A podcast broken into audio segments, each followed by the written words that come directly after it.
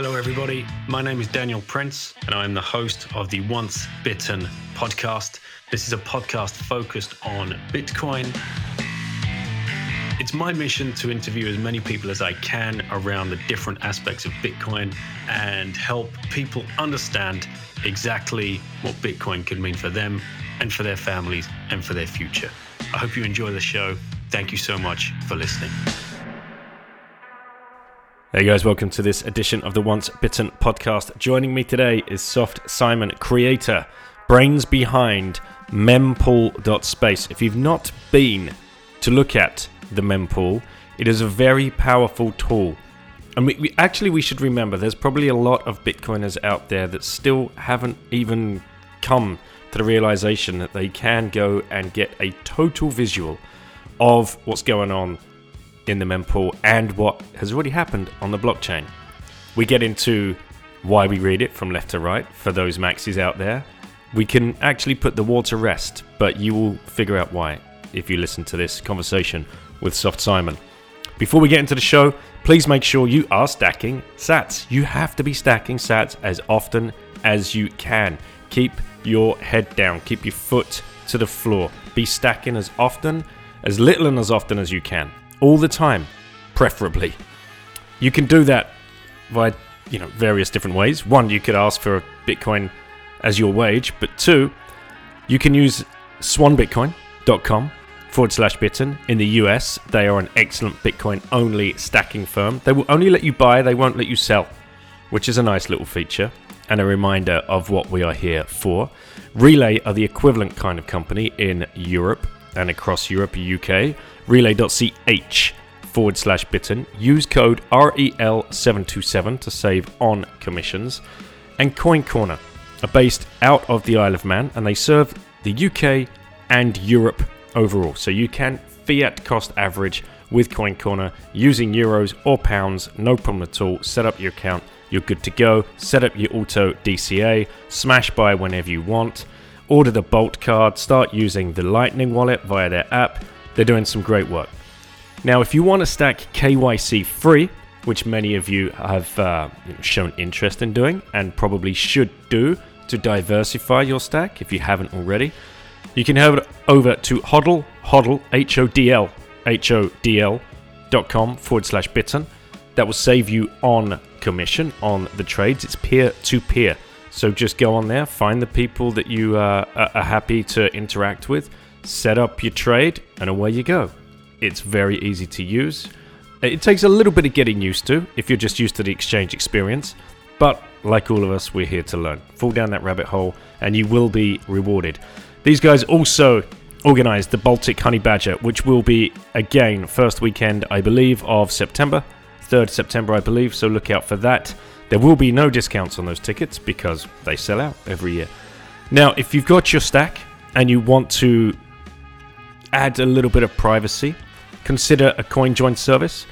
The one I've been using is wasabiwallet.io. You download it on your desktop, you create a wallet, you hit receive, you create an address, you run some Satoshis through it, you let the software do everything else, and then before you know it, hey presto, you've done your first CoinJoin.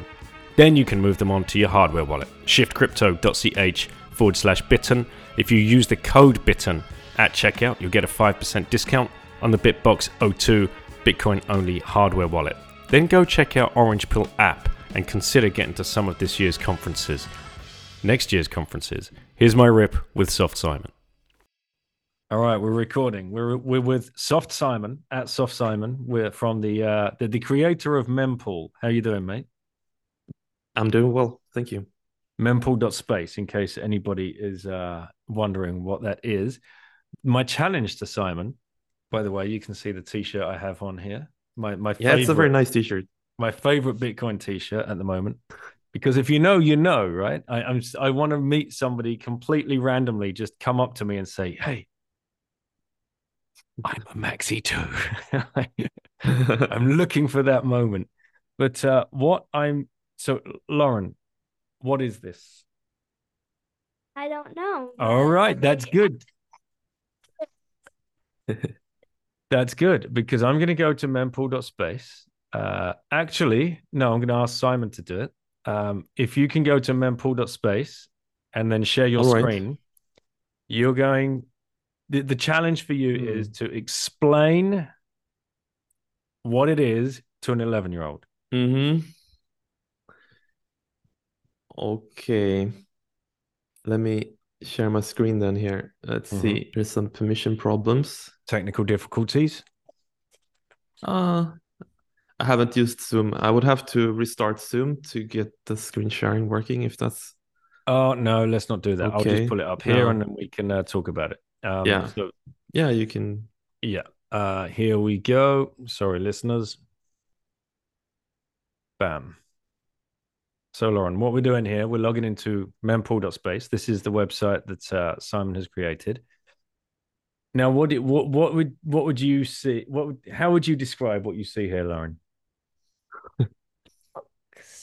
Blocks. Things of Bitcoin, or I don't know, of money. Okay. Now, Simon, why don't you do your best to explain to an 11 year old what what she's looking at? Well, the Bitcoin consists of a blockchain, right? So what you see on on the website, like the pink blocks you see, is actually the Bitcoin blocks as it's happening in real time, as the blocks are coming in. And uh, what you see to the left of the screen, to the left of the white uh, line, is all the transactions that are waiting to be mined into real the real Bitcoin blocks to be added to the blockchain. And if you if you continue look at the website, you will see like blocks just coming in added, and you see the number on top of the block. It just goes up one all the time.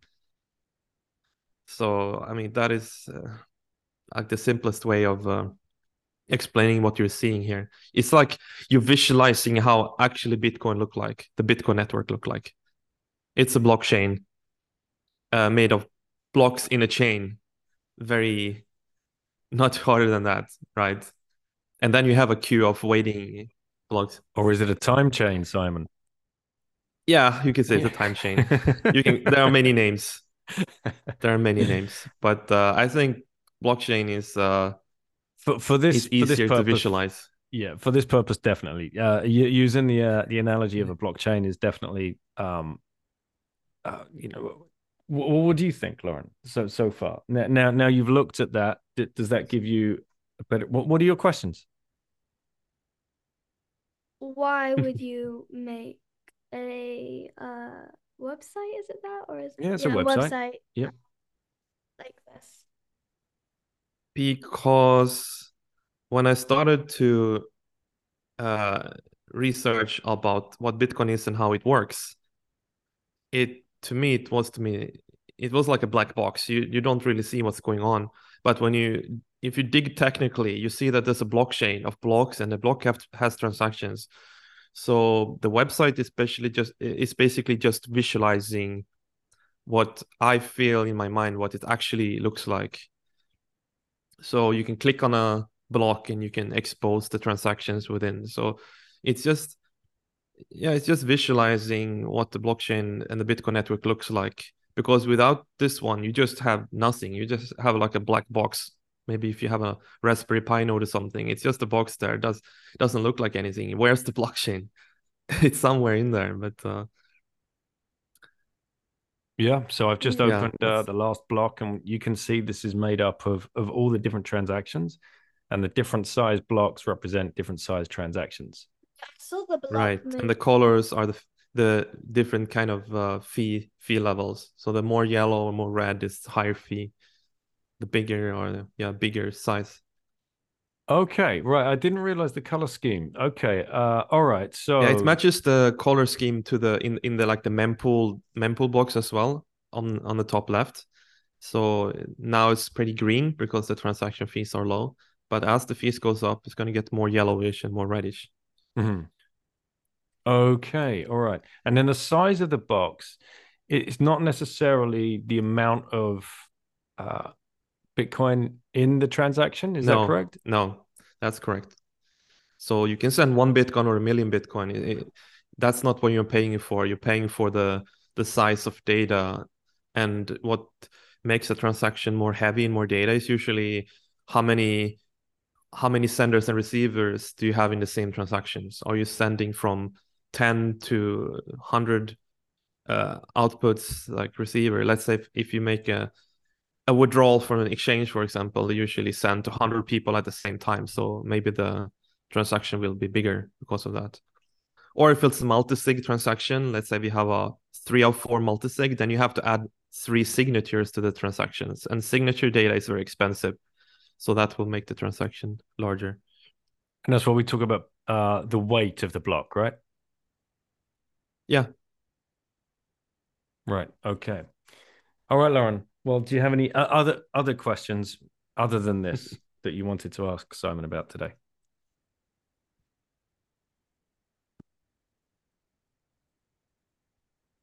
What about your favorite? Yeah, I was thinking of it. I was Yeah? thinking of asking that Well, question. why not? It's a good question. I ask it all the time. Yeah, I ask I ask the same question on every podcast at least once. So go on, far away. What's your favorite thing about Bitcoin? Oh. Does it have to be one specific thing? I, I think uh, it is that you can uh, ho- uh, own your own, hold your own money.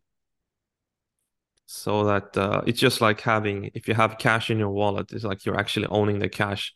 Nobody can just freeze it. and Bitcoin is, instead of having money in the bank and you don't really trust the bank or exchanges that just can get shut down randomly, that we have saw uh, seen multiple times. So with Bitcoin, it's just like having the money in your wallet, but you have it in, on a Bitcoin wallet instead. So you know that you actually own it, control it. I think that's it. Mm. Because that Alright. has so many other, uh, uh, yeah, implications. So yeah, That's why it's a difficult question to ask. And so, well, thank you for asking. And say good. Yep. thank you. All right, mate. So, should we get into the left to right, right to left argument straight away? Yeah, sure. I I was say I was about to ask you like when I said the mempool is on the left, but it depends on your setting now because you have the tiny arrows where you can actually flip the direction. So No, can you? I didn't know I could do that. oh no way! Where can I do that? it's a it's a recent feature since just a couple of weeks ago. So I see it now, mate. I almost don't want to touch it. That's weird. All right, hang on. I'm going for it. yeah. That actually makes more sense. Mm-hmm. You can try it for a while and see if you get used to it. Huh. so for, for anybody listening that doesn't know what we're talking about, um, the the original site, the website, um, mempool.space, the way it was set up, the the completed blocks were on the right hand side, and the mempool, the, the blocks waiting to join the chain, were on the left hand side, and it would scroll that way, like the opposite way to which we read. And so, why was it designed in in that way in the first place? Yeah, many people ask me, and I I've answered it many times, on, especially on Twitter, and it's I think it was a bit random just when I made it first, but uh, I think there are a few uh, user experience reasons. Like for example, when you look at the website, you scan your eyes from the top left and then down. Like when you look at the website immediately and mem- the mempool is basically the focus of the website. You want to see you look at the block and you want to see what's the fees right now in the mempool blocks for example. So that's like when you naturally put your eyes. And now even that that the more um, clear transaction fees you just see it right below. So it's matching the mempool side on the left now as well. But Hmm. um but yeah many people have said it's uh it's wrong like the direction. So now we added a way to to flip so we can have we can please those people So wait, now you've said that, I've never noticed this before, but like I've just been clicking around opening different websites, and yeah, you're right. Naturally, your eyes go to top Yeah. left, and that that's weird. But well, I guess naturally our eyes would go to the top left of a page uh, of a book. Yeah and i feel like the past blocks that happened an hour ago or something is not really relevant the what's relevant is the mempool so The the Hmm. pass block can just disappear to the right. I mean, that's just my preference and many others' preference. And uh, but you have guys like uh, Gigi, Der Gigi who really wanted to have the opposite way. And uh, yeah, Yeah, Gigi. Yeah, never heard of that guy. I we'll don't know. see. So I wouldn't worry. You know, you you do you. Uh, all right. Well, before we, um, yeah, we, we, we've we've jumped straight into to Mempool here. Um, so if anybody has not seen it, uh, please go and check it out. Mempool.space. It's the um, I love using a snapshot of Mempool.space when something like what has happened this week at time of recording, FTX has fallen over. Like the Bitcoin maximalists have been telling everybody, never use a shitcoin casino always self custody. And Sam Bankman Fried was clearly, clearly a scammer all the way through. Uh, but it's it's gone bankrupt. It's caused absolute chaos in the market. I always like to take a snapshot of mempool.space of the blockchain and just tweet that out with like the word like relax or chill or Bitcoin's not broken because that's what matters. It doesn't matter about the price. TikTok, next block. Yeah, it's just uh, chugging along, chugging those uh, mempool transactions into blocks. All right. So, where did this all start? Let, let, let's take it back to find out a little bit more about yourself before Bitcoin and before mempool. Mm, sure. Where, where, you know, like what, what was going on in the early days? Where, where did you grow up, and what were your uh, what was your exposure to um, you know, the, the world around you? What were your parents doing? Um, I'm from a traditional working class family, I would say, in a small town in Sweden. So, um, and then I was uh, one of the first in family because I'm the oldest son that uh, went to university, and I I did study some uh graphic design and uh, web development and that stuff because I was always a computer geek that was always trying to learn as much as possible about what's happening online and developing developing and all that stuff. I was into a lot of stuff on the internet, all the cool technologies like uh, torrenting and all these peer-to-peer technologies. I was into a lot. I was coding, I was running my own torrent trackers, like all that stuff. What age was this? So, um, must have been in uh, high school or something like that. Yeah. So a shadowy supercoder from a very young age. Yeah, something like that. And uh, I was very into uh, alternative uh, information and stuff. So I, I remember very clearly when I watched like the documentary, or I don't know if you would call it documentary, but it was called Zeitgeist, and in multiple parts. Have you heard about that one? Yeah. Yes. The the beginning Yeah, it it was is one of the incredible.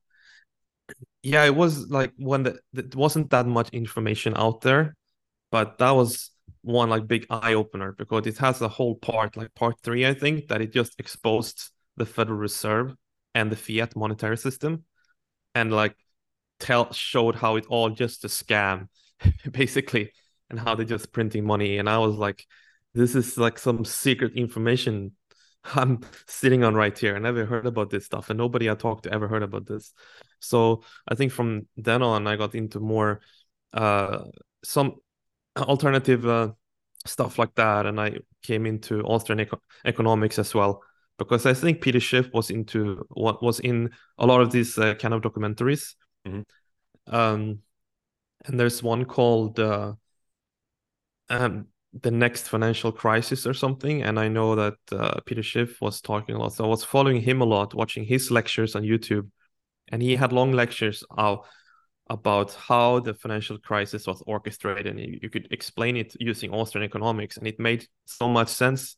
So i listened to this guy a lot um, became like a semi gold bug and uh, also i took his advice on bitcoin because i when when i heard a little bit about bitcoin from a friend who told me you ha- you gotta research this thing like bitcoin you have to use it i'm this guy was it, it was in 2013 and he told me like i have all my money in bitcoin i'm not going to touch fiat currency so um and I was like, what? This it's just some kind of internet coin. I, I, I don't. That's just a scam or something.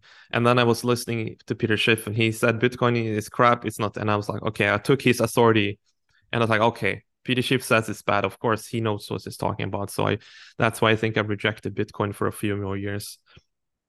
Damn. Because of him. Damn, Peter. He's done so yeah.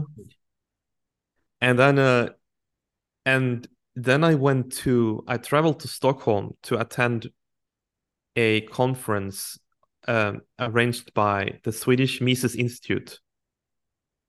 So it's an Austrian economic uh, conference basically, and there was one talk about Bitcoin by Pontus Lindblom. If you heard about him, I just met it's him. A, a good it, it it's a good friend of mine, and Yeah, he I- had a talk there called and he explained why Bitcoin is the best money. Compared it to gold, compared it to uh, fiat, and I'm like, hmm, maybe this Bitcoin thing, maybe I should look into it some more. So that was 16,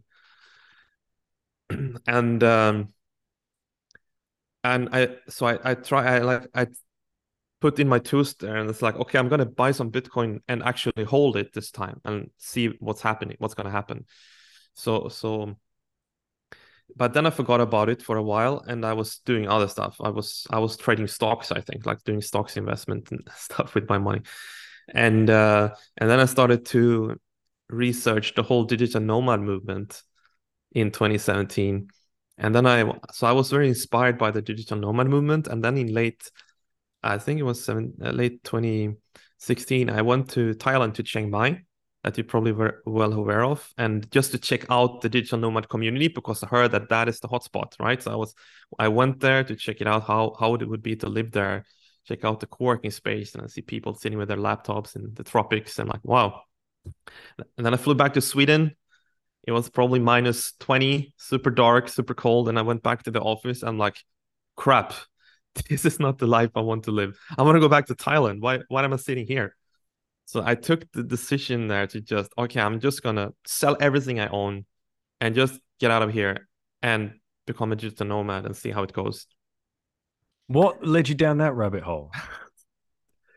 Yeah, it it was a combination of the the political path that have been have been taken because I've realized that the whole system we live in is a scam, especially in Sweden, because in Sweden you're going through this path like the government is putting out for you. They're taking care of you, quotes, in all aspects. safety. And I was exactly, and I I realized like everything is a lie and everything is is is weird. So so I felt like I have to like get a taste of actual freedom. Like I want to be able to earn my money, keep my money, and take care of my own safety net and uh, see how it goes and just find more freedom. I think I think it was something like that. And of course, I I don't like cold weather that much. Mhm. I don't want I don't like uh yeah, so that combination just led me to uh, let's go somewhere and see how it goes. And um, you so I've saved up it- some money. Were you following any blogs or had you read any books or any resources that you were using? Um, I think I mostly watch some YouTube, like some YouTube nomad influencers or something like that. Mhm. I think that's it.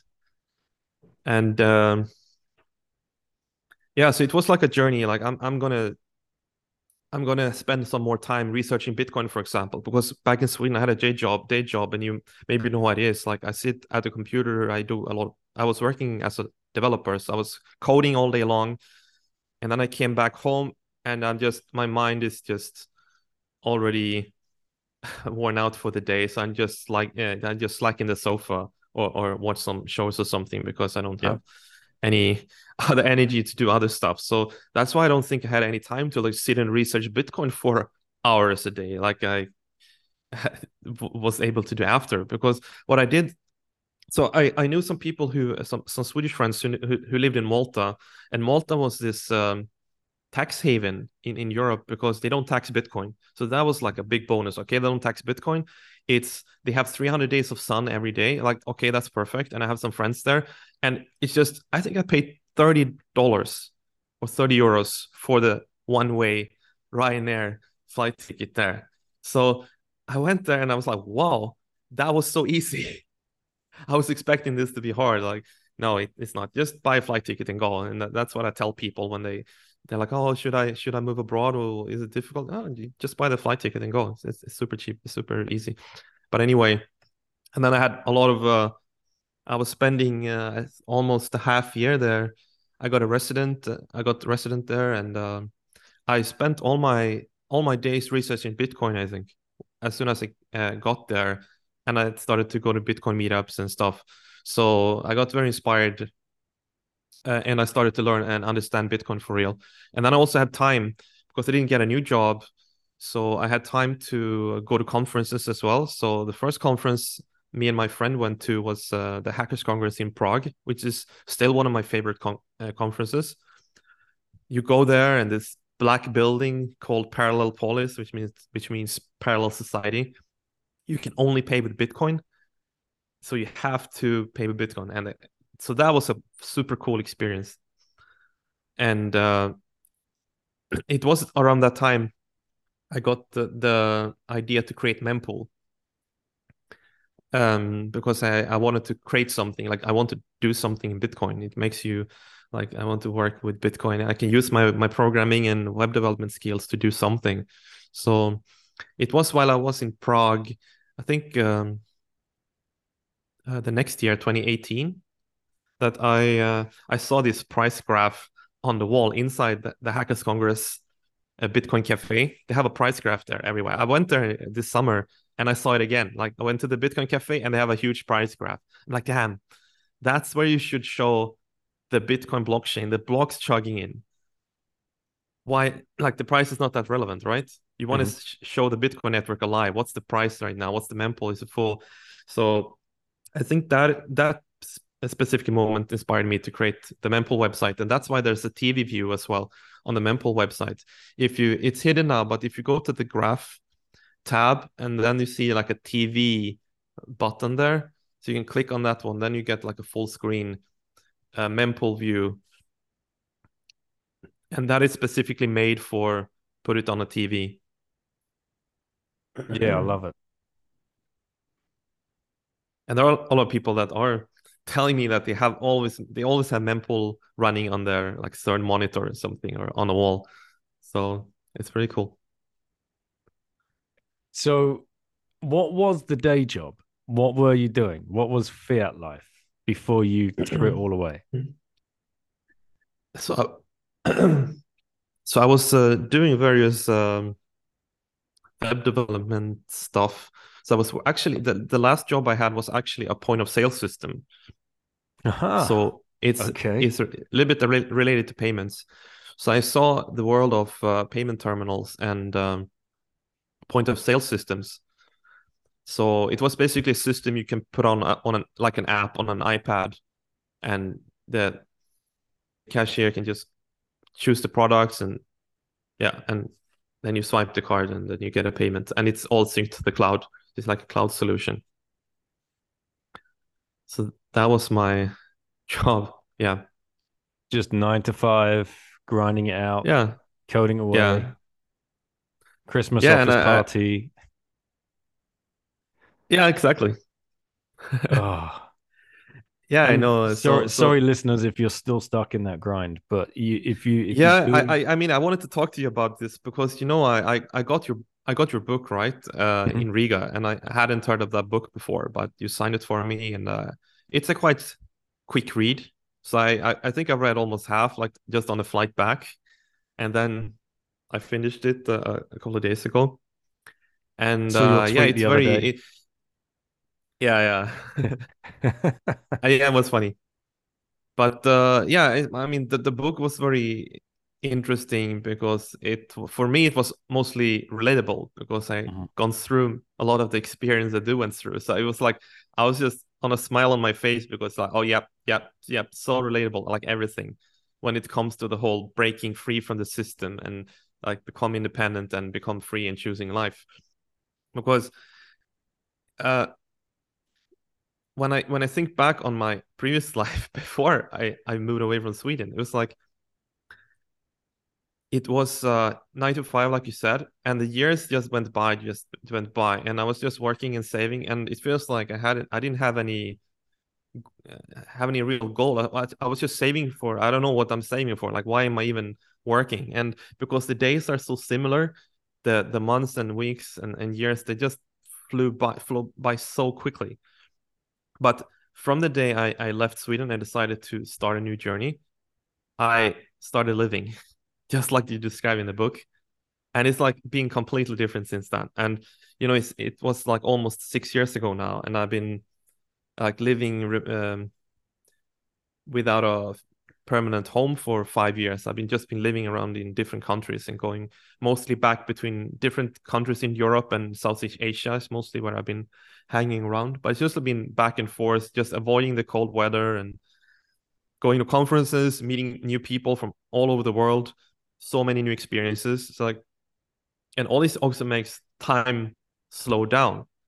Because when I'm so I, I came to Dubai, for example, a year ago. So it was exact almost exactly a year ago. And it feels to me like in my mind, it feels like three years ago. Because all the experience I've gotten the past year and all the new people I met and and all the new friends I met, and also all the I've been doing some smaller uh, travels to different places. I went to like to Riga, to Prague, and to I, I did a whole trip through the old Scandinavian countries this summer, and uh, yeah, all this makes it feels like it's created a lot of memories, making the impression like the uh, what do you call like uh, the illusion of that a lot of time has passed and you've filled your life with a lot of valuable stuff something that that i never felt when i was uh, just staying in my comfort zone back home and was just working. It's a and completely bet, different I mean, life. most people listening are going to be thinking, "Well, that's great. Um, maybe you're single. I don't know. Uh, married, kids. What, what what's your situation?" Uh, yeah, I'm actually married. Right. Okay. Uh, a lot of people are thinking, most likely, I don't want to make assumptions, but this is the, the, the main question I got when when we made our decision, and and after we hadn't gone bankrupt and living under a bridge after like six to nine months, people become rather than accusatory that like like of being an irresponsible parent and you know, throwing everything away. Like, how are you actually making this work?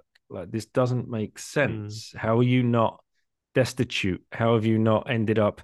coming back begging for your job back and like what what like what's actually going on how do you make money like, what does a day look like how are you schooling the kids and you, you you explain it but it's almost as if you're just talking directly to a brick wall because they might listen to the first sentence and then switch off again because like it's sensory overload almost like no don't tell me it's don't tell me it's possible don't tell me it's doable because i just know i can't do it, or for some reason something mm. is blocking them from do it from yeah. doing it. But one thing I found, uh, and I've had the same phenom- phenomenon that I've spoken to God, countless world schooling families or individuals, digital nomads, call them what you will, is that they they found life became a lot simpler and a lot cheaper by mm. living. This this lifestyle that you know what what you just described sounds like some kind of high flying, jet setting, amazing, unbelievable. No, I, I told people all the time that I'm I can't afford like I can't afford living back in Sweden. That's why I'm living in, in Thailand or wherever. Because mm-hmm. it's half my expenses and double my life quality.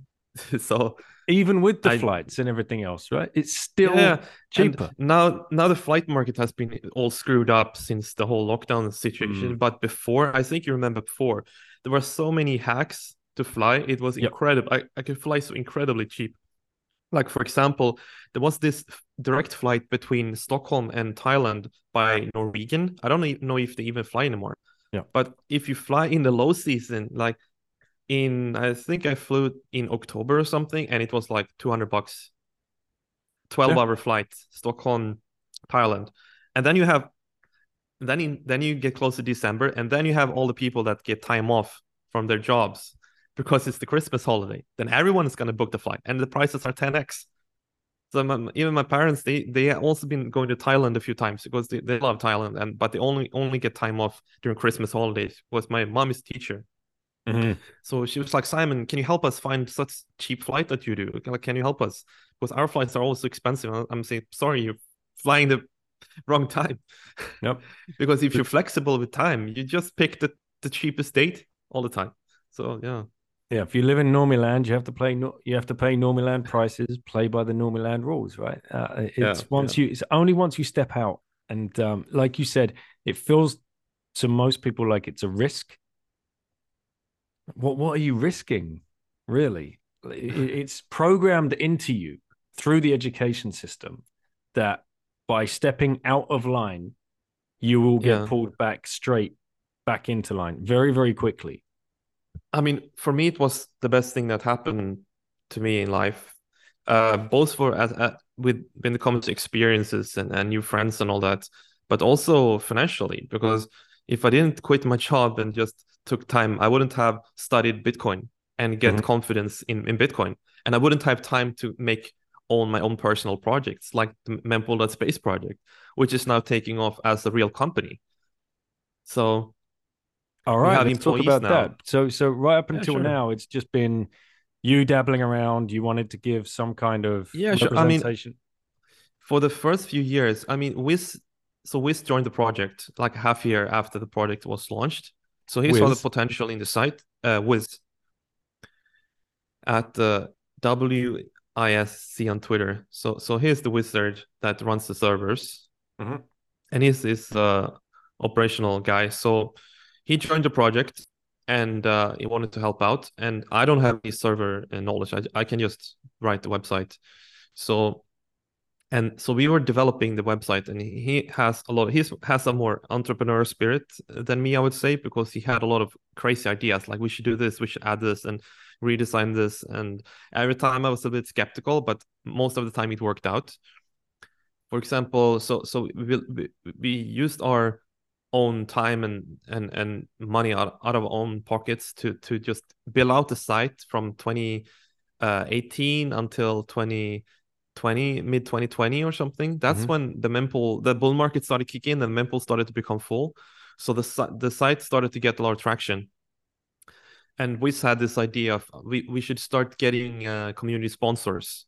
So we create a sponsor page where the community can help fund the project. And i i said it was that's a bad idea. Nobody's gonna sponsor. And it's like yeah it's gonna work out. They pay 1 million sats and they get the profile photo on the web on, on the about page and yeah, lo and behold, it was like I don't know how many, but probably 100 people became sponsors. I and then we applied now. for It- some open source grants.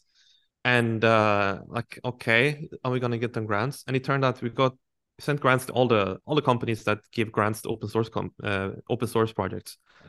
Turns out we got like three grants just out of that application we, we sent out because so many people say that they, they they they like the project and they want to support the project. And there is money out there to fund good bitcoin projects.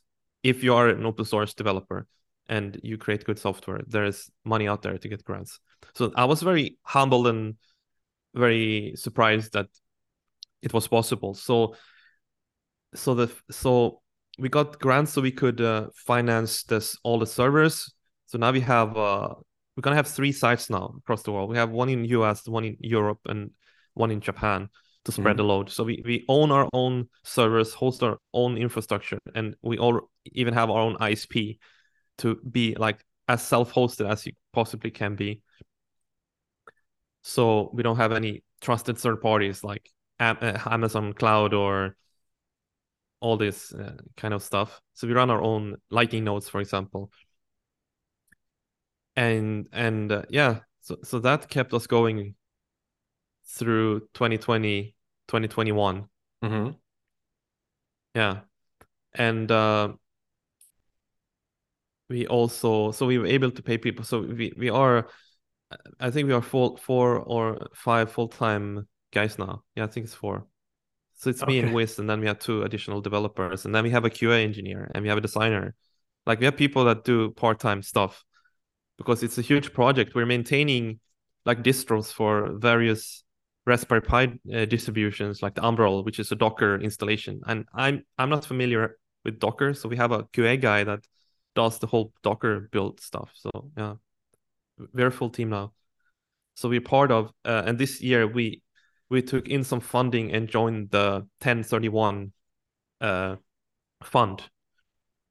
Well done as well. So yeah, so we are con- we are continuing we're going to continue being an open source project free free for everyone and distributed on all these devices but we're going to pursue a like an enterprise model where enterprises can uh, pay for custom features and custom integrations custom design and rate uh, better rate limitation and things like that. Is jack a community sponsor? Oh yeah yes so yeah, I, I mean, really, that's it's crazy. we, we got a lot of uh, these sponsors and love from the community. I, I, I can't believe it really, but that's uh, how it turned out. Mate, that's amazing. I've just seen his picture there. It's like he, he I mean, that's awesome. Uh, yeah, you've mm. got some um, some good ones up there. Have you have you considered listing on Geyser? I'm not sure. Uh, so yeah, if you just go to geyser.fund, G E Y S E R. Yeah, I don't think we. I think I checked that site out. I haven't uh, considered it. I don't think it's needed. Right. I mean, we were we were looking for maybe have some funding, but if there's some funding, it has to be like a a Bitcoin company that really understands a Bitcoin style uh, business model and uh, low time preference. And I think that's what we found. So I don't want to have VCs breathing down my neck saying you have to put ads on the on the start page or something like that. I mean, no, that's not going to happen. That's going to ruin the project. So we have to find something that works that actually give value uh, to people. Well, so Geyser what, is just um, exploring.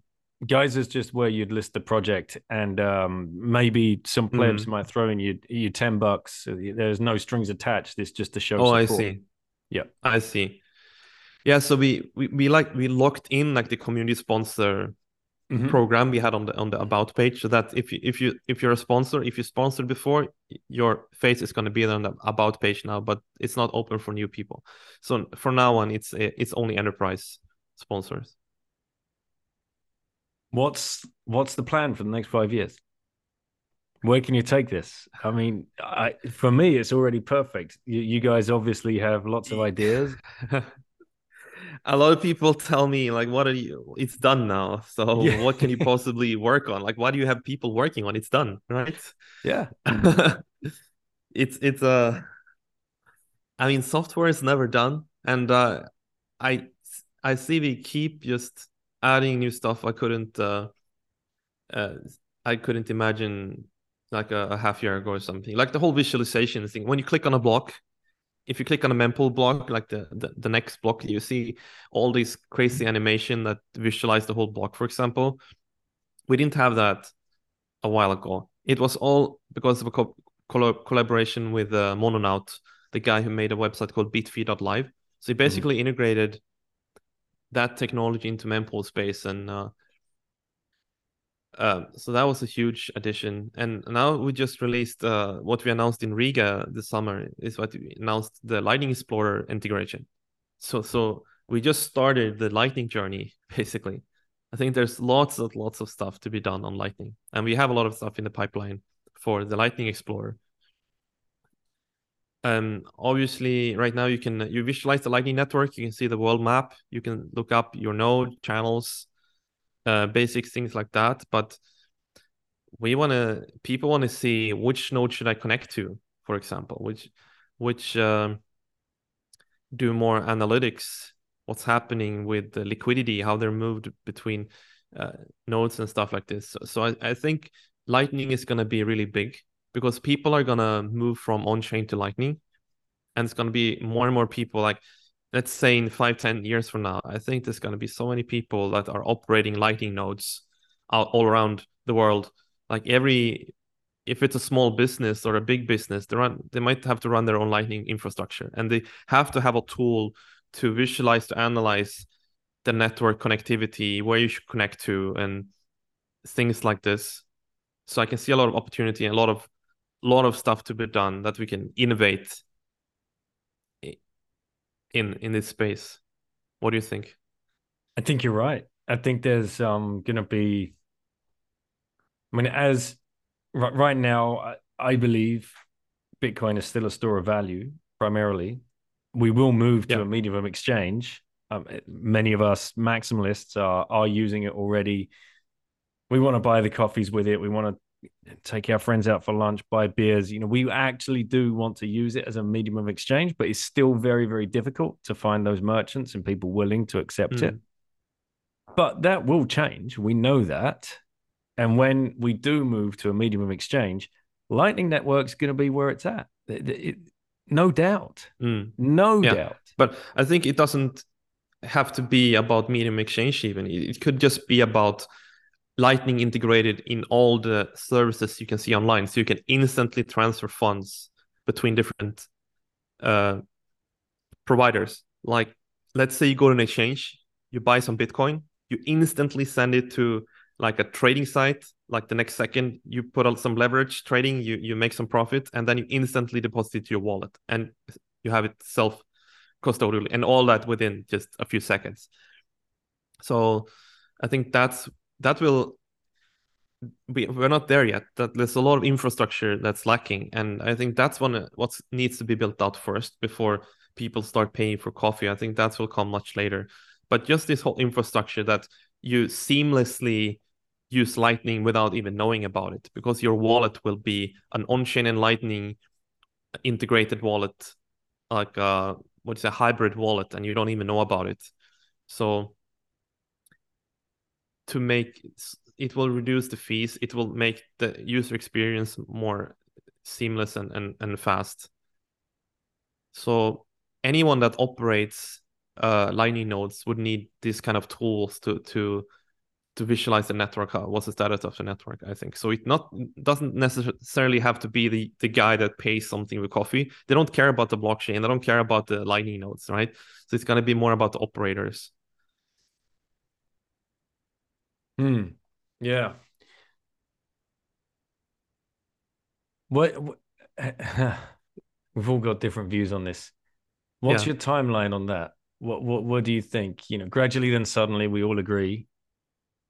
Uh you mean that you mean just using lightning in a more hybrid way? Yeah, and um, I mean it's the, already the users happening. coming. Like the, the the more I guess it'll be merchant adoption probably mm. That would really start pushing this. I mean, I'm I'm not the medium of exchange guy. I think it's gonna. I think it's very far out. I think medium of exchange is just for someone that's been in Bitcoin for a long time and they want to spend their Bitcoin because maybe they have only Bitcoin or they work for a company that pay them only Bitcoin. So that's why you naturally need to spend your Bitcoin somehow. So that's why it's better to use I convenient to use a service like Bitrefill, for example.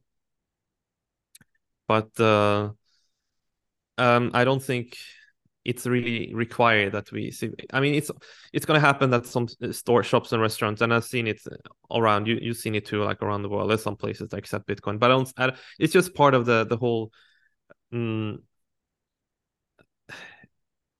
adoption cycle, what is? Not cycle, but uh, it's going to happen gradually and uh, we just have to wait for it to happen naturally that people actually want to accept bitcoin. So if they actually want to accept bitcoin they should. You should not be the roger ver guy that push your local restaurant to accept bitcoin if they don't want it. Because i think i read on twitter today i saw oh no now uh, some bar was it subway in in berlin in germany that accepts lightning apparently. So that sounds good. And um, I don't think it's because you had some guy that went in to pester them every week. I think it was because the time has come, right? The time right. has come. The infrastructure is there. You have a point of sale device that can accept Lightning conveniently, and pe- more people are talking about it. More people know about it. So it's like a network effect thing. It's just going to happen slowly but naturally. But I think the store of value proposition that's like, and the spe- speculative thing that's what we're going to be stuck in for at least ten years more. before you can talk about medium of exchange. But um, meanwhile, we're building all this infrastructure to handle what's to come. Lightning doesn't really scale that well today. It's very tricky in most wallets to open channels and stuff, but you have uh, these uh, hybrid wallets coming out, like the Muun wallet, like the Phoenix wallet. Like you don't even have to care about is it on chain or is it Lightning because it can pay and scan any QR code. It will just swap for you in the background when when it's the, the other one or the other, and you don't have to think about it. It's the same when you deposit money to a, one of these wallets. And I think the the new wallet by John Carvalho is going to be similar. So so yeah, I think we're moving to a what a future. Maybe like when the next bull run comes and people ask you about oh, Bitcoin, you can show them a wallet that just does all this uh, automatically. And what I hope to see also is like a unified QR code on on uh, all the websites and deposits when you're gonna send Bitcoin somewhere. Uh, you you you see a like a Lightning invoice with a backup on-chain address built into it, basically. So when someone is just scanning it, it just takes the convenient path. If it's Lightning, if it works, if it can find a route, it will use Lightning. If it's not, it will use on-chain, and all just automatically. So I hope we have that infrastructure ready in a few years when uh, we get the next adoption cycle of uh, like a new wave of new people coming in. But meanwhile, we're we're gonna have to build out more the, the lightning infrastructure more. Like the node software has to be more stable. They don't they shouldn't crash when someone posts a transaction that's faulty. They uh should be more automatic in how you handle liquidity. It should be easier. Yeah so we're still building these tools and the security and Yeah, it's faced a little bit of a challenge uh, in the last few weeks. yeah that's what you have when it's like beta alpha software and reckless stuff but yeah i mean slowly you're figuring out figuring it out and uh, it's gonna be stable eventually Mhm. because the core i mean the core design is just solid with how lightning works but then the clients and all, all this infrastructure have to uh, get more into an to a standard level that it's actually serious for serious money as well for finance So you've mentioned the conferences that you've been uh, going to. What have been your key takeaways from from going to these events? I mean, when you're when you are at the conference the first time, it's always the most exciting because you you suddenly meet people that are like you and also likes Bitcoin, and or so you don't have to feel uh, you can actually feel normal for for a few days, and and it's all exciting. And also, you you meeting all all you people that you maybe been following on Twitter, you've been listening to them in podcasts, and suddenly you see all these people in person. So I think the first couple of times is is more this starstruck event. But um, I've been to a lot of conferences the past few years, and now recently the Riga one was great. I think because it was the first one in, in a long time, and then just just seeing all the people and all the positive vibe, and I was there for for it was going on for like three or four days, and I think I never heard someone mentioning the price at any kind of way during the, those conference week everyone is so positive about Bitcoin. Everyone is building various stuff on Bitcoin.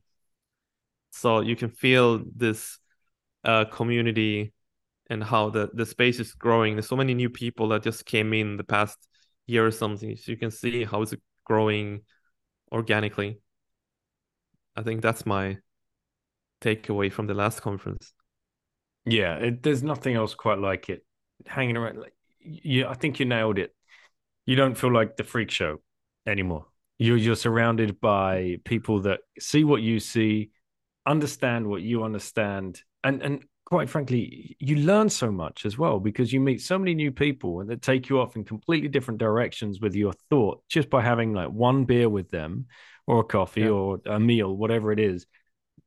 You go to bed, your, your head is spinning. You're up the next day. You're surrounded by the same people again. You guys had the booth there, right, in Riga. That must have been cool. Yeah. You must have had so many people coming up to you and telling you how much they loved mempool. Yeah, it was awesome. Like you just get drenched by people just coming one one after another say, I, I love mempool, I use it every day and and like, oh I'm a sponsor or I, I did this. So I we met people like that did various stuff. Oh, I did the translation for uh for the Persian translation. Like, oh, nice. Like met all the in the people that we integrate with, and so for us it was amazing. Just the connections. But I mean, go, going back when I went to the first co- first few conferences, like I'm t- completely new in Bitcoin, and I see all these people are working. Like, wow, you're like dreaming. Like, wow, what if I, I one day can work in Bitcoin or build on Bitcoin? And now I'm the guy having a booth at this Bitcoin conference, and everyone comes up to me. And I had some some guys who were like looking at me like, wow, so you actually work in Bitcoin? And I'm like, yeah, yeah, yeah, that's true. I guess I I guess I do. And now it's almost taking it for granted because I've been basically working for Bitcoin or in Bitcoin now for a few years now. So now it's becoming a like it's just becoming the life as it is. So what would you say to the plebs that listen to this? I've done a few shows like it where uh, I had Bitcoin Q and A on actually after he finally escaped his fiat job and managed to get himself a job at uh, Foundation, which is a perfect uh-huh. fit for him. But up until that point, he was like any pleb out there. He was working his nine to five. He was listening to pods whenever he could. He was reading books, articles on the sly whenever he could. But he's got a family life going on as well. It's very, very difficult. And you just have this dream of escaping the drudgery. I don't mm. want to work here anymore. I want to do something in Bitcoin. I want to find a Bitcoin company. I always tell plebs, make sure you're following Bitcoiner jobs on Twitter. So please follow that. Anyone listening, put notifications on uh, you'll you'll be shocked at the different array of positions that they're looking for. It's not all software developers and you know front end, back end devs, whatever. Uh, there's all kinds of jobs. But what would you say? You've you've done this before. You've quit your job. You've gone off traveling. You've lived a digital nomad life. Then you've managed to fit yourself in somehow to the ecosystem, and yeah. you've excelled at doing that. What what's your message?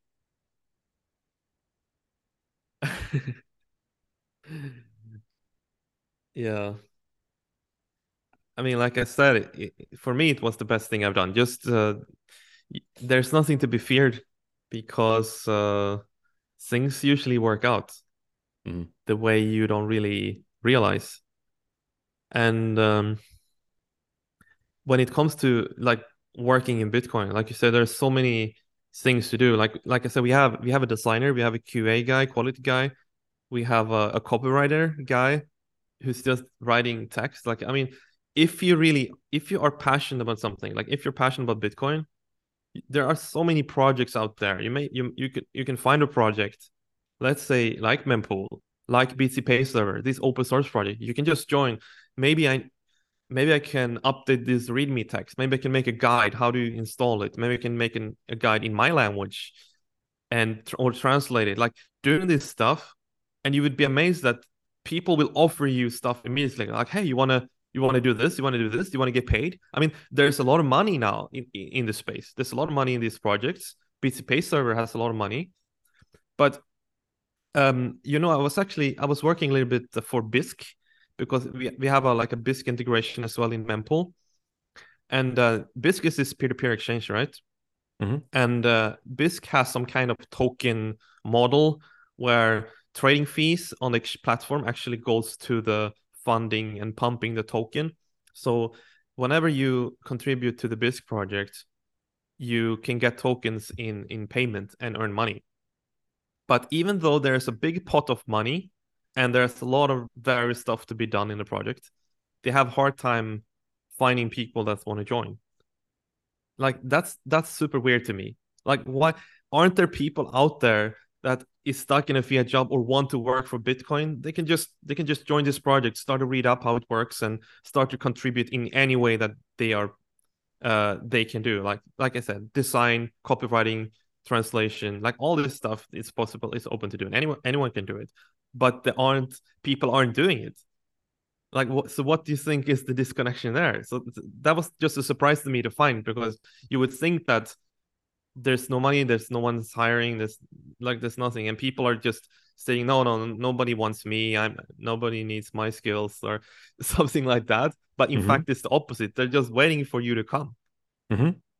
That, that is actually my my actual experience it's fear. It's fear. It's fear that kept me in my seat for as long as it did until I just got sick of it and, and had to leave. And that's before I even found Bitcoin.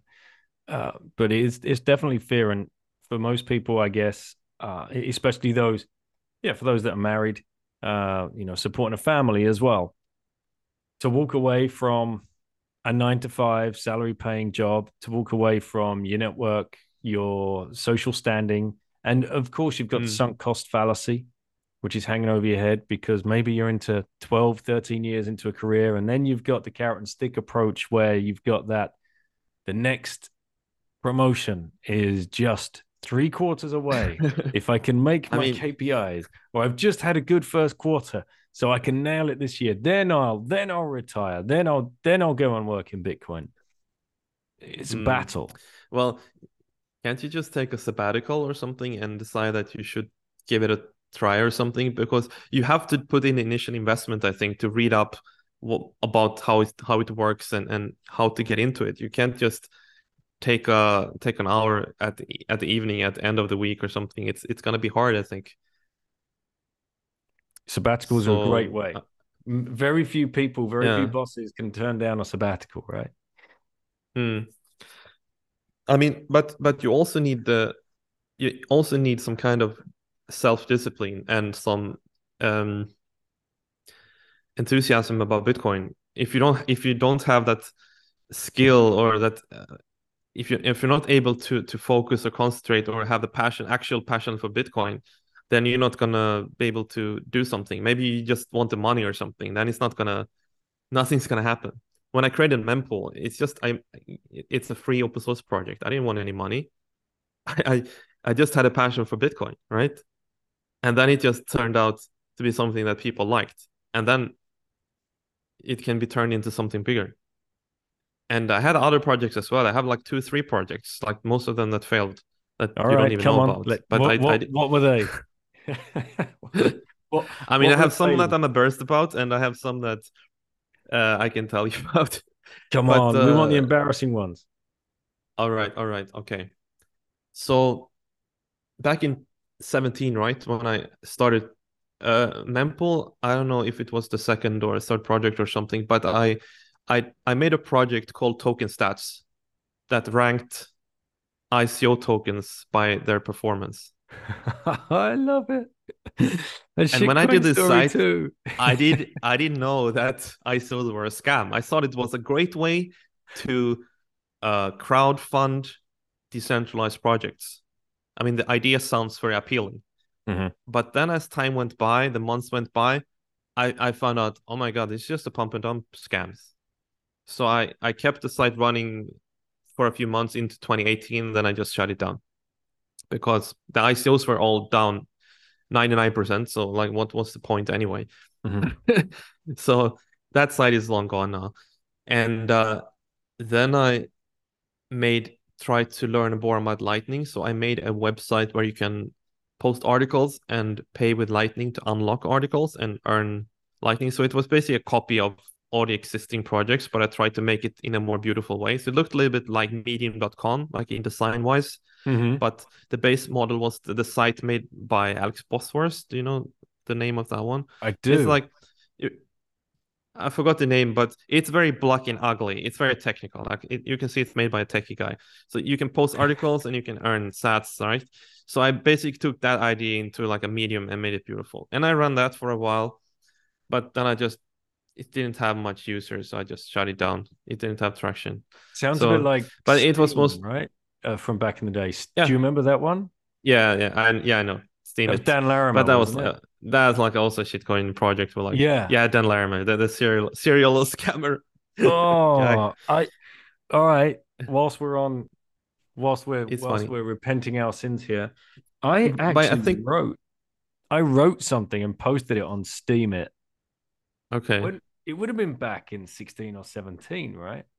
Um, because like the idea of that was you post articles and then if it gets read you earn Steem and then you can exchange Steem for it's like ah oh. it's like a ponzinomics scheme because they just print a token out of thin air and then they hope yep. people speculate in that token so it's mm-hmm. not even a working model it's just really bad but one, i mean it, one still exists today called carrot have you seen that No, I, I don't think so.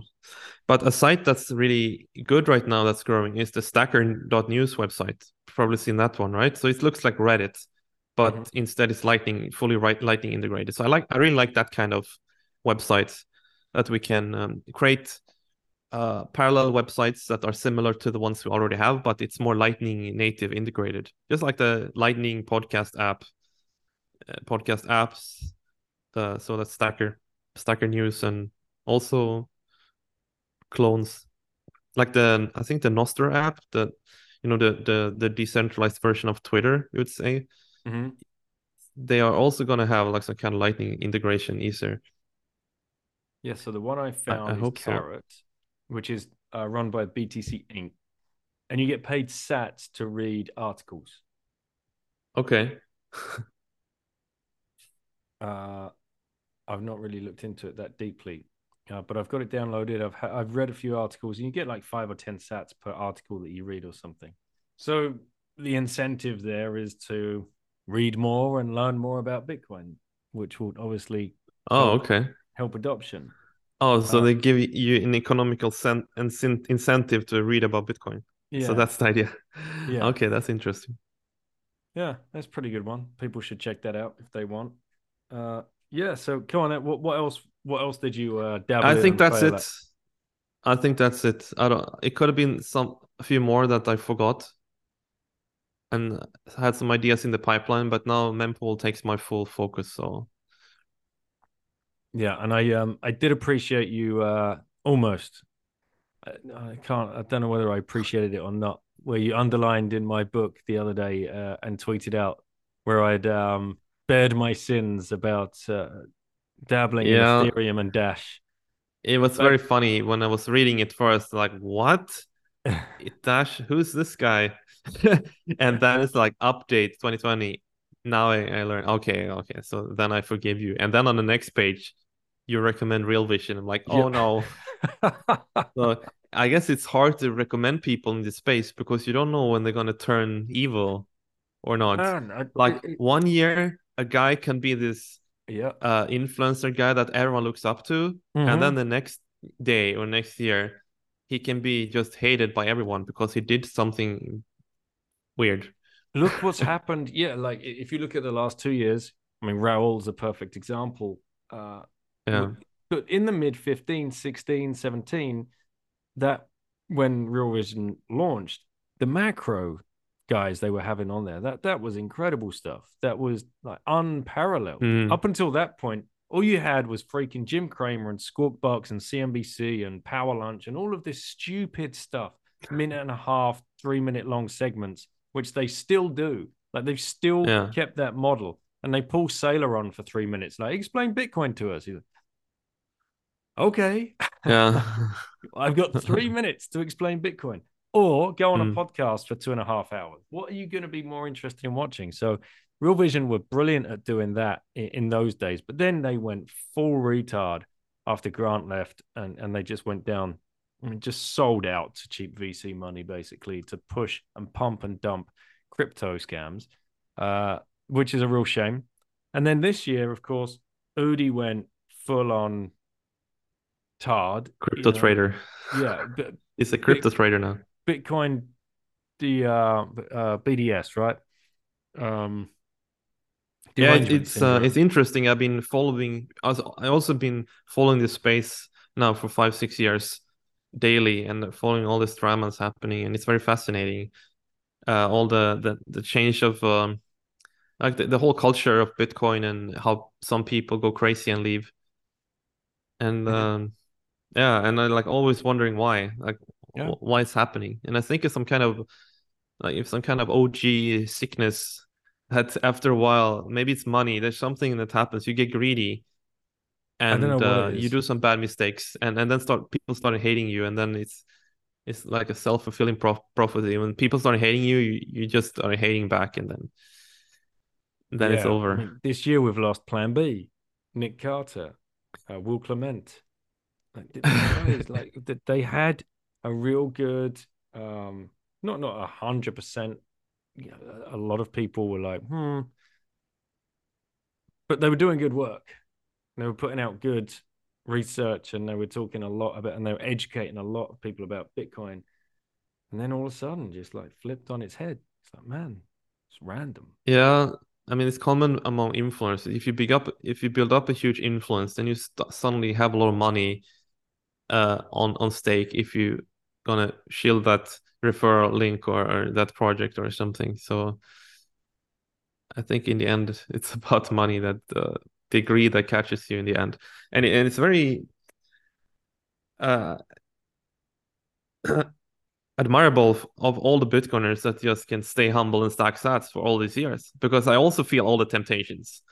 Like Sailor goes on uh, YouTube channels and, and tell you like what at at the price top basically he tells people you should just borrow on top of your Bitcoin and you can just live forever on Bitcoin. You don't have to you, you just take loans against Bitcoin. And people were just, oh, okay. Go straight to Celsius and collateralize their the, the Bitcoin for for more uh, for more Bitcoin. For I mean the, the, the greed and all these influences, um, it's hard to resist for a lot of people. Stay humble, guys. Stay Yeah. humble. Don't leverage. Just stack them. as, as you know, work hard, work your fiat job as much as you can, get that fiat in, proof of work, just exchange it for Bitcoin. Getting creative. Yeah, I mean, I, I feel it myself. Like you see, if you see the bear market starting and you see the prices declining months after months after months for a Mhm. whole year, and you're Mhm. sitting with your coins in your cold storage, and you you're wondering like, why am I still holding? Why am I not the smart guy that's just selling the fiat and enjoying some US dollar or something or stable coins or some DeFi yield on my stable coins instead? I mean, it's very it's very tempting. I can really yeah you have to as a bitcoin holder you have to fight every day Yep. for the stay humbleness for the stack stats i mean it's really hard to stack when the price is crashing like crazy. When the price is pumping you're you're very glad to stack more because it's just going up. So i mean all you always have to fight with these emotions. So i think it affects everyone to some extent. And uh, some when people say that this oh this bear market this doesn't affect me at all i'm like really? That's Mhm. very weird. Uh, that's very i can't believe it because i, I think it's i mean it, at least it's affecting me to some extent. It's yeah, I wish I had some everyone. fiat. yeah to buy the bit but like, but "God unfortunately i bought the bit unfortunately i bought the dip at 55k or something so I, now i don't have a now i can't buy it at the 15 so what do you do like Yeah, it, it is an emotional roller coaster, that's for sure. Um, but that's something. I mean, once all of this dust settles, right? Especially like uh, these these these bombs that get dropped on us with these FTX style uh, massive, huge crashes. Hmm. Once the the cloud of dust clears, like you know, the first line of people that you see emerging out of all of that shit are just the hodlers. They're just the DCA Yeah. army plebs. They're like, yeah. and it's let's keep going. And it's funny that it's a little bit unexpected. Everyone think it's so unexpected, but for years, all the Bitcoiners has been calling out all these projects like that's a scam, that's a Ponzi, that's an obvious Ponzi, that is and that is, and everyone and, and you get a lot of response back. Maybe say, oh, you're just toxic maxi, but Mm. when you actually, I've been very vocal on my Twitter. I call out all these schemes and try try to make it understandable to people like why this is just a VC pump and dump uh, coin. Just don't don't bother with this one. Then you you know that the dump is going to come, right? And you know that all this leverage and you see like I, what's called uh, FTX. They had this fund, Al- Alameda Alameda Fund, and I went to the website before it got shut down, and I checked. Okay, what what are these?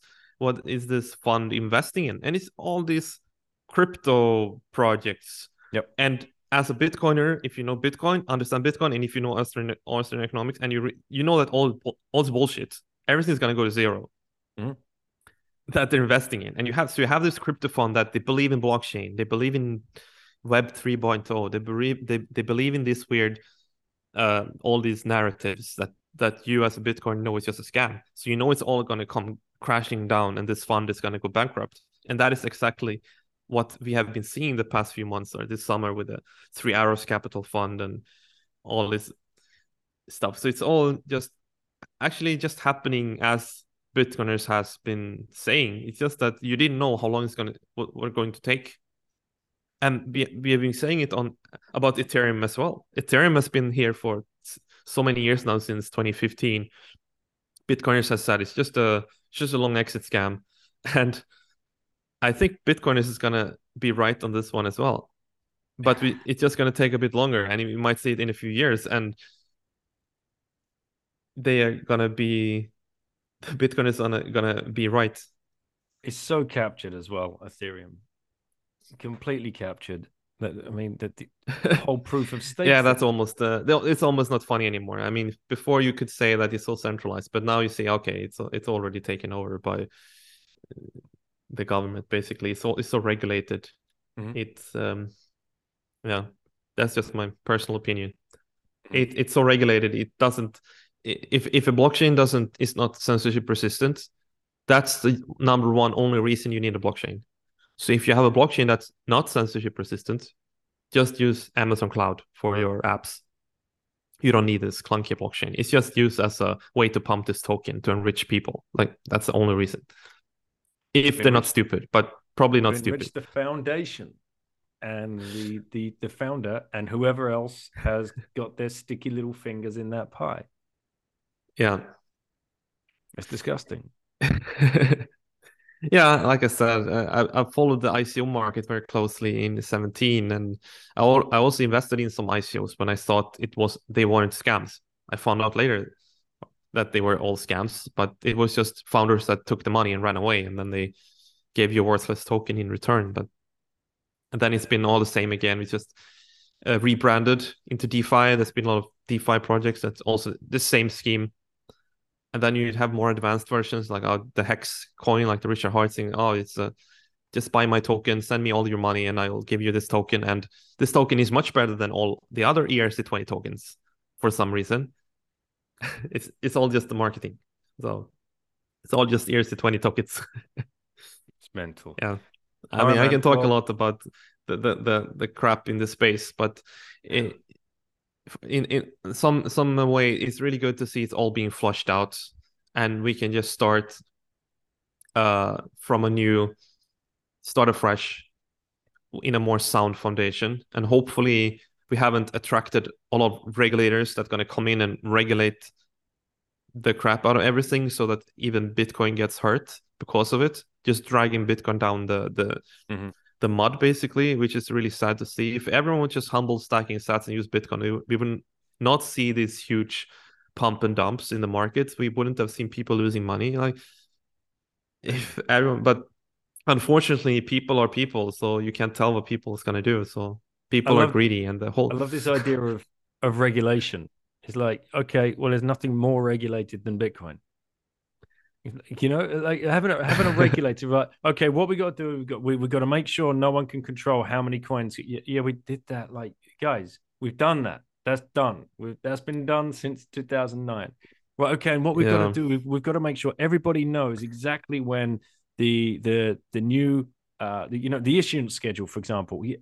guys, we we did that. it's all done. We're I think the regulators want to protect people from losing their money. So they want to stop you from buying Bitcoin to protect you.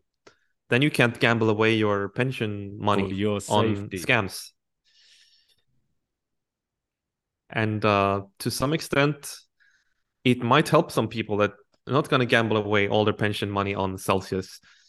So I don't know. Mm. Anyway, mate, what? No, I'm going to ask the final question. All right. Okay.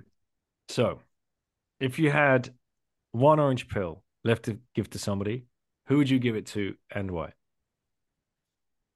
So you mean the orange pill will turn you into a Bitcoiner? Is that is that the point of the orange Correct. pill? Yeah. The the orange pill is condensed. Uh, it's it's it's a maxi condensed orange pill. Mm. You've got, you've got the killer orange pill there. Only one of them. Who would you give it to and why? I mean, I could give it to Peter Schiff. That could be my payback yeah. for delaying my Bitcoin adoption for several years. My When you see him talking now, how does it make you feel? Sorry, when, When I see him see him- talking, Yeah, like him still carrying on about how. I'm I still like I still like the guy, and I've been trying to analyze like what, what where is he wrong. I just want I just don't want to throw out he's wrong.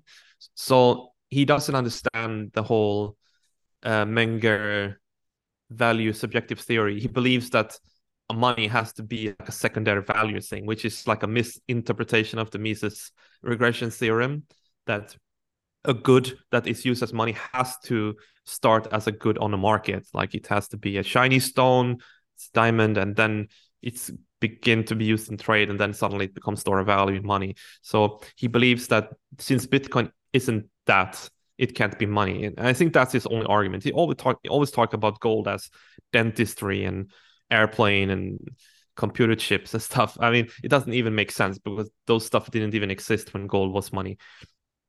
Mhm. But so so I know that he's wrong on believing that Bitcoin can't be money because to me, uh, Bitcoin is the perfect purest form of money. It doesn't have the downside of gold. It's not physical and it's it is not used as secondary. It doesn't have any secondary use cases, which reduces the volatility. I mean, it, theoret- theoretically, in the future, when when Bitcoin is the money standard, Mhm. it, w- it wouldn't create a lot of volatility because the industrial use of Bitcoin will suddenly spike in a country, which is happening. It can happen with gold, right? Like if they discover that it's great to use gold in iPhones or whatever, and suddenly the price of gold goes up, and then maybe they find nothing, and then the price goes down. I mean, causes a lot of extra attention. So, so, so Bitcoin is this perfect capped, no uh, money that can be used as a measurement of value universally. So that's that's what I believe. So that's why I believe Peter Schiff is wrong. But I still enjoy listening to his takes because he still has a pretty decent understanding of of, of the market. All right. Well, Peter Schiff. There it is. The uh the orange pill goes to uh to Peter. You might have to ram it down his throat and, and you know keep his mouth closed until he's swallowed it because he seems to be resisting it for some unknown reason. But uh, Yeah. all right, mate. Well, where can people find you and reach out if there's any way that they can help you with uh, with Mempool? What's the best way to one one for them to contribute if you're looking for any particular uh, skill sets, and how can they reach out to you? when it comes to helping the project, we have a GitHub, and if you you should use the project, install it on your own uh, node, for example, and then you can play around with it. You can maybe find some bugs, issues uh, that you can report on GitHub. Um, if you have the uh, if you have the knowledge, uh, you can also like open a pull request. If you know how to contribute code, you can if you want to change something around. And uh, we also have an open translation on transifex.com where you can apply as a translator if mempool is not in your language yet. And uh, if you want to reach out, we are we are on um, L- um, Matrix Chat. We are on uh, Telegram. Uh, we're on Twitter. On Twitter, we are at mempool, and I'm at at Soft Simon. All right, excellent, man. Yeah.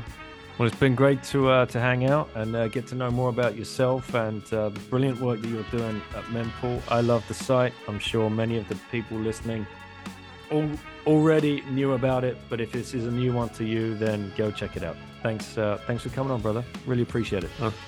Thanks for the invitation. There you go, guys. I hope you enjoyed that rip with Soft Simon, creator of mempool.space. If you've not checked it out, please go and do that now. If you can contribute, please reach out to Simon. Now we need everybody pushing in the right direction. Go start your own project, people. Go get funded on Geyser. The episode before this was a, a rip with Mick from Geyser. So if you do have a project, you're trying to get something going, you're looking for help, go list on, on Geyser. Not only will you find people who are willing to back you, you will find co founders or CTOs or people that just want to help for nothing. This is how we are building in this bear market. But please, as well, make sure you're not scared off by this bear market. I've been having personal conversations with people that have been scared off. They've seen Bitcoin a long time ago, but they think the volatility is too crazy and they don't want to get in and it, like they, they feel as though they've missed the boat This is why DCA, dollar cost average, FCA, fiat cost average, is your friend. There are so many different ways you can do that. There are even, uh, I've had the founder of Bitstack on, and you can use Bitstack across Europe, across many different countries, and you just attach your everyday ATM card to it that you use to buy your groceries because you can't spend Bitcoin yet, and it rounds up. Like every 30 cents gets rounded up and, and, and paid into Bitcoin. There's like so many services out there are being built. Satsback.com, go check them out. Christmas is coming up. Every spend, you're going to get Sats back. And then you've got the, the show sponsors, which you know all about all the time. Swan in the US, Relai in Europe, and you can use Relai in the UK. Coin Corner in the UK and all of Europe. Hodl Hodl if you want to stack just peer to peer. If you want to take this back to the bare bones of what Bitcoin originally was, a peer to peer network, go use Hodl Hodl. HodlHodl.com forward slash bitten. Then use Wasabi if you want to start messing around with uh, with CoinJoin. It's all there. It's been built for you, and it's just about getting out there, meeting people, sharing experiences. You can use Orange Pill app for that now. Even that has been built. If you are the lonely Bitcoiner, you don't need to be anymore. Download Orange Pill app if you have iPhone. Android is coming soon. You don't don't worry, it will happen. But it will tell you like you have a Bitcoiner maybe within 50 kilometers of you. And you can be anonymous. You don't have to give your exact location. Don't worry. Go download it. It's a paid service because if something's free, you're the product. Go find your people. Start building meetups. Start just start something. And make sure you are, please, I'll let the music die at this point because this is a very important point. You need to take control of your coins. If you haven't done that, like Christmas is coming up, just put on the top of your wish list a BitBox02 hardware wallet signing device. Buy shiftcrypto.ch forward slash bitten.